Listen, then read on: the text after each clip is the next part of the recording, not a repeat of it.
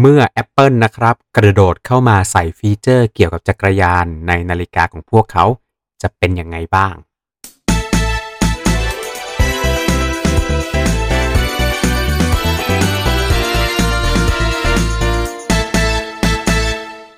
อยากซื้อสินค้าอะไหล่และอุปกรณ์จักรยานใส่โค้ดส่วนลดพิเศษ ในลิงก์ร้านค้าผู้สนับสนุนช่องเราข้างล่างได้เลยนะครับ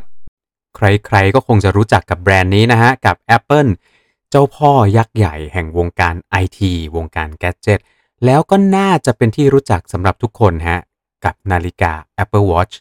Smart Watch ที่น่าจะมียอดขายเยอะที่สุดในโลกตามที่เขาเคลมนะครับ แล้วรอบนี้ Apple ได้จัดการใส่ฟีเจอร์เกี่ยวกับจักรยานเข้าไปใน Apple Watch อย่างเต็มตัวเป็นครั้งแรก ดูซิว่าดีเทลมันเป็นอย่างไรบ้าง ลองถามกันดูหน่อยครับ คุณคิดว่าคนแบบไหนฮะที่น่าจะเหมาะกับการใช้อุปกรณ์แบบนี้ ในการปั่นจักรยาน เมื่อวันที่ 14 กันยายนที่ผ่านมานะครับ ตอนกลางคืนในบ้านเรานะฮะก็เป็น Apple Event ในการเปิดตัวผลิตภัณฑ์ต่างๆ มากมาย ไฮไลท์เนี่ยก็อยู่ที่การเปิดตัว iPhone iPhone อะไรก็ว่ากันไปนะฮะ แต่ช่องเราไม่ใช่ช่อง IT ไม่ใช่ช่องเกี่ยวกับเทคโนโลยี ไฮไลท์ที่เราไปเจอในงานนั้น มันอยู่ที่การเปิดตัวฟีเจอร์ใหม่ของ Apple Watch ครับผม ซึ่งพัฒนามาสำหรับนักปั่นจักรยานโดยเฉพาะเลย ก็ต้องบอกกันว่า Apple Watch เนี่ย ถือเป็นแกจ g e t ในกลุ่มที่เรียกว่า wearable นะฮะ ก็คือเป็นอุปกรณ์อัจฉริยะที่สามารถใส่กับร่างกายได้กับเป็นนาฬิกาที่สามารถตอบโจทย์สิ่งต่างๆ ได้มากมาย มีการวัดชีพจร การเอาค่าต่างๆ ไปบอกเพื่อสุขภาพเพื่อนู่นนี่นั่นทั้งหลายใช่ไหมครับ แล้วหนึ่งในสิ่งที่มันทำได้ก็คือ มันสามารถใช้เป็นอุปกรณ์เพื่อการออกกำลังกายได้ฮะ แต่ที่ผ่านมาจักรยานเนี่ยเหมือนจะเป็นลูกเมียน้อยในสายตาของ Tim Cook นะฮะ CEO ของ Apple เพราะว่า ไม่ค่อยได้เน้นในเรื่องของฟีเจอร์ในการปั่นจักรยานสักเท่าไหร่ คนที่ใช้นาฬิกา Apple Watch ในการปั่นจักรยานก็ยังคงต้องพึ่งพาแอปพลิเคชันอื่น ๆ ภายนอกที่เอามาใช้ร่วมกันอย่างเช่น Strava หรืออะไรพวกนี้ ที่เข้ามาทำให้ Apple Watch สามารถตอบโจทย์การปั่นจักรยานได้ แต่ในรอบนี้ครับในการเปิดตัวผลิตภัณฑ์ต่าง ๆ แล้วก็เป็นการ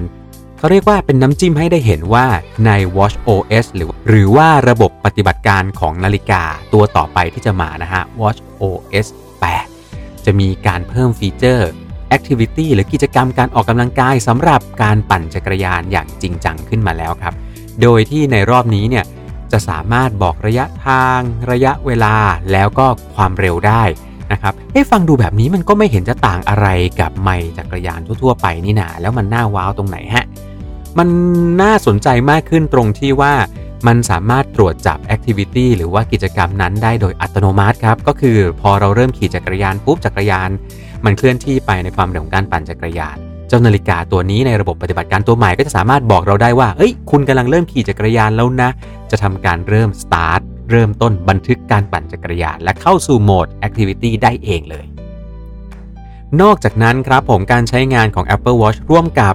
เจ้า AI ที่ทำเสียงอยู่กับเราอย่าง Siri ก็สามารถช่วยให้เราสามารถขี่จักรยานแล้วใช้ Apple Watch ได้ เพราะหนึ่งปัญหาในการปั่นจักรยานแล้วใส่นาฬิกาแบบนี้ไม่ว่าจะเป็นชนิดไหนก็ตามนะครับ คือเราต้องปล่อยมือหรือพลิกข้อมือขึ้นมาจากแฮนด์เพื่อจะมาดูค่าต่างๆ บนหน้าจอใช่ไหมครับ แต่ว่าในรอบนี้ฮะ Apple Watch กับ watchOS 8 นะครับทำการเพิ่มฟีเจอร์ที่ Siri สามารถช่วยรายงานสิ่งที่เกิดขึ้นกับเราได้ เราสามารถพูดสวัสดี Siri ตอนนี้เราขี่ความเร็วเท่าไหร่แล้ว แล้ว Siri ก็ตอบกลับมาว่า ตอนนี้คุณขี่ทำความเร็วอยู่ที่ 35 กิโลเมตรต่อชั่วโมง คุณมีความเร็วเฉลี่ยอยู่ที่ 32 กิโลเมตรต่อชั่วโมง หรือจะสามารถถามถึงระยะทางที่ขี่มา ระยะทางที่กำลังจะต้องขี่ไปหรืออีกเท่าไหร่ถึงจะจบทริป ทั้งหมดนี้ฮะเป็นฟีเจอร์ที่เอามาบวกรวมกันกับระบบ AI ของเขานั่นเองทั้งหมดนี้ก็เอาไปรวมกับนะครับความสามารถในการเก็บ แล้วก็บันทึกข้อมูลชีพจรหัวใจต่างๆ ตลอดทั้งวันร่วมกับระบบของการวิเคราะห์ข้อมูลในแอปพลิเคชันของ Apple Health นะฮะ ตัวนั้นสามารถช่วยบอกเราได้ว่า เรามีชีวิตที่แอคทีฟมีคุณภาพ เราจะมีสุขภาพดีขนาดไหน และสำหรับคนที่ชอบขี่จักรยานผมเดาว่านะฮะ ตัวนี้น่าจะช่วยเติมเต็มคนกลุ่มหนึ่งได้อย่างน่าสนใจเลย โดยที่คนกลุ่มนั้นคือกลุ่มไหนฮะ คนกลุ่มนั้นคือกลุ่มคนที่ ไม่ได้ต้องการข้อมูล 8 อย่าง 6 อย่าง 10 อย่างที่อยู่บนหน้าจอใหม่อย่างที่เราบอกกัน เขาไม่ได้ต้องการจะดูรอบขาครับ สิ่งที่เขาต้องการเขาอาจจะอยากจะรู้แค่ว่าชีพจรของเขาเต้นเท่าไหร่ ความเร็วตรงนี้เป็นเท่าไหร่แล้ว ระยะทางขี่มาเท่าไหร่ แล้วใช้เวลาขี่จักรยานออกกำลังกายมา ยาวนานขนาดไหน เพราะเพียงแค่นี้เนี่ยน่าจะเป็นสิ่งพื้นฐานที่คนออกกำลังกายโดยส่วนใหญ่ต้องการนั่นเอง แปลง่าย ๆ ครับว่าฟีเจอร์นี้ Apple ไม่ได้ใส่เข้ามาใน Apple Watch สำหรับนักปั่นจักรยานที่มีความเป็นนักปั่นแท้ๆ อย่างเต็มตัวประเภทที่แบบพวกนี้ยังไงก็ต้องมีไม้อะนะฮะแต่มันจะเหมาะกับคนที่ขี่จักรยานออกกำลังกาย อาจจะเป็นคนที่เดือนหนึ่งอาจจะปั่นจักรยานอยู่ประมาณนัก 3 ครั้งหรือ 4 ครั้ง หรือจริง ๆ อาจจะปั่นถี่กว่านั้นก็ได้ครับ แต่ว่าไม่ได้ต้องการข้อมูล ไม่ได้ต้องการความลึก ในสาระของการปั่นจักรยานที่มากถึงขนาดว่าต้องการซ้อมต้องการพัฒนามีเป้าหมายอยากไปนั่นอยากไปนี่ครับ จุดอ่อนเดิมนะครับของ Apple Watch สำหรับการใช้งานในกลุ่มกิจกรรมเหล่านี้ก็คือเรื่องของอายุแบตเตอรี่ที่มันสั้นมากใช่ไหมครับ สั้นจนถึงขั้นว่าบางคนเนี่ยใช้งานได้แค่วันเดียว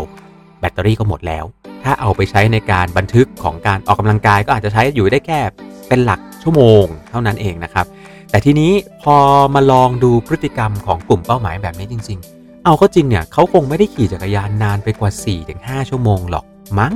ใช่ไหมฮะสำหรับคนที่ออกกำลังกายด้วยการปั่นจักรยานสัปดาห์ละหนหนึ่งหรือว่าเดือนหนึ่งสามครั้ง 4 ครั้งเนี่ยก็คงจะขี่จักรยานออกกำลังกายอยู่ครั้งละประมาณ 1-2 ชั่วโมง ซึ่งเพียงแค่นั้นเนี่ยแบตเตอรี่ของนาฬิกามันเพียงพอแล้วครับ ในโอกาสเดียวกันนี้เอง Apple ก็ได้เปิดตัวกับ Apple Watch Series 7 นะครับ ซึ่งเป็นซีรีส์ล่าสุดที่กำลังจะออกวางจำหน่ายในเร็ว ๆ นี้นะฮะ ก็ได้พยายามแก้จุดอ่อนต่างๆ ของนาฬิการุ่นก่อนๆ หน้านี้ของบ้านเขาที่มี หลักๆ ที่สำคัญก็คือในเรื่องของความแข็งแรง ความทนทานของกระจกหน้าจอที่ว่ากันว่ามันสำอางเหลือเกิน โดนอะไรนิดเดียวก็เป็นรอยขนแมวแล้ว โดนกระแทกนิดเดียวก็เป็นรอยแล้ว ดังนั้นพอจะเอามาขี่จักรยานเนี่ยหลาย ๆ คนก็คิดหนักกันว่าแล้วมันจะทนขนาดไหนมันจะโอเคไหม รอบนี้ครับผมซีรีส์7ออกมากับกระจกหน้าจอแบบใหม่ ซึ่งทนทานมากขึ้นใช้กระจกที่เป็นแก้วในระดับที่กันรอยขีดข่วนได้ดีมากขึ้นรวมถึงฮะเพิ่มความสามารถในการกันน้ำที่ดีกว่าเดิม แล้วก็มีการกันฝุ่นในสภาพแวดล้อมที่มีฝุ่นด้วย ซึ่งข้อนี้ก็ต้องมาดูกันฮะคำว่ากันฝุ่นอันนี้หมายถึงกันฝุ่นที่จะเข้าไปข้างในหรือว่า ช่วยลดขนแมวที่เกิดขึ้นจากฝุ่นต่างๆ ที่มาเสียสีกับหน้าจอได้ แล้วก็การแก้ปัญหาเรื่องอายุแบตเตอรี่ที่สั้นของเขาใช่ไหมครับเขาก็ออกระบบการชาร์จของเขามา ซึ่งพัฒนาขึ้นมาให้ชาร์จเร็วขึ้นกว่าเดิมอีก 33%นั่นก็คือเขาเคลมว่าชาร์จแค่ 8 นาที สามารถใส่เข้านอนใน sleep mode ก็คือ sleep tracking mode นะฮะ ก็คือทำการบันทึกแล้วก็ติดตามการหลับของเรา ได้ 1 คืนเรียบร้อยแล้ว ใช้เวลาการชาร์จไม่ถึง 1 ชั่วโมง ก็สามารถชาร์จเต็มแล้วใช้งานได้อย่างเต็มประสิทธิภาพ ซึ่งข้อนี้น่าจะเป็นข้อหนึ่งที่ Apple ตัดสินใจว่าไม่เพิ่มความจุแบตเตอรี่ครับแต่เพิ่มให้มันชาร์จเร็วขึ้น เพราะถ้าเกิดแบตเตอรี่ใหญ่ขึ้น ตัวเครื่องจะมีขนาดที่ใหญ่หนาแล้วก็หนักมากขึ้น หนักจนเกินกว่าที่จะสามารถใส่เป็นสมาร์ทวอชแล้วก็ใช้งานได้อย่างสบายตลอดทั้งวันนั่นเอง และนี่คือวิธีการคิดของค่าย Apple ซึ่ง จะสำเร็จขนาดไหนจะส่งผลดีขนาดไหน เอาเข้าจริงเนี่ย ผมก็ยังไม่กล้าที่จะฟันธงนะครับ แต่สิ่งหนึ่งที่ทำให้ต้องหยิบมาเล่าก็คือ เมื่อค่ายแกจเจ็ตขนาดใหญ่ กระโดดเข้ามาเล่นอยู่ในกิจกรรมที่เป็นเรื่องของการปั่นจักรยาน เอาสมาร์ทวอชของเขาใส่ฟีเจอร์ เพื่อการปั่นจักรยานมากขึ้น พยายามที่จะมอง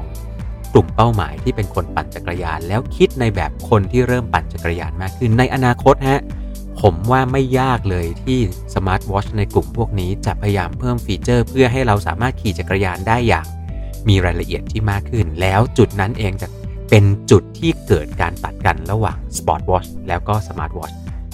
เหนือสิ่งอื่นใดครับ สิ่งที่ Apple ทำแบบนี้ ผมว่าเป็นข้อดีหนึ่งอย่างครับ สำหรับคนที่มีอุปกรณ์พวกนี้อยู่แล้ว หรือว่าคนที่มองหาอุปกรณ์พวกนี้เพื่อใช้งานในชีวิตประจำวันของเขาอยู่แล้วคือยังไงก็ต้องมีแน่ๆฮะแล้วเขาขี่จักรยานออกกำลังกายแบบไม่ได้จริงจังมากนัก ออกกำลังกายทีหนึ่งหนึ่งถึงสองชั่วโมง อาทิตย์หนึ่งขี่สัปดาห์ละครั้งไม่ได้ต้องการค่าต่างๆ เยอะแยะ ไม่ได้จะฝึกซ้อมไม่ได้จะไปไหน ก็ไม่มีความจำเป็นที่จะต้องซื้ออุปกรณ์อะไรอื่นๆมาเพิ่ม ให้มันเปลืองเงิน ให้มันจะต้องเป็นรายจ่ายที่เพิ่มขึ้นไป การขี่จักรยานก็จะเข้าถึงได้ง่ายขึ้นสำหรับคนทุกๆ คนนั่นเองครับ พบกันใหม่ในโอกาสหน้านะครับผมข่าวสารต่างๆ แบบนี้แซกนิงครับไทยแลนด์วันนี้ร่ำลากันไปแต่เพียงเท่านี้ขี่จักรยานให้สนุกแล้วก็ปลอดภัย สวัสดีครับ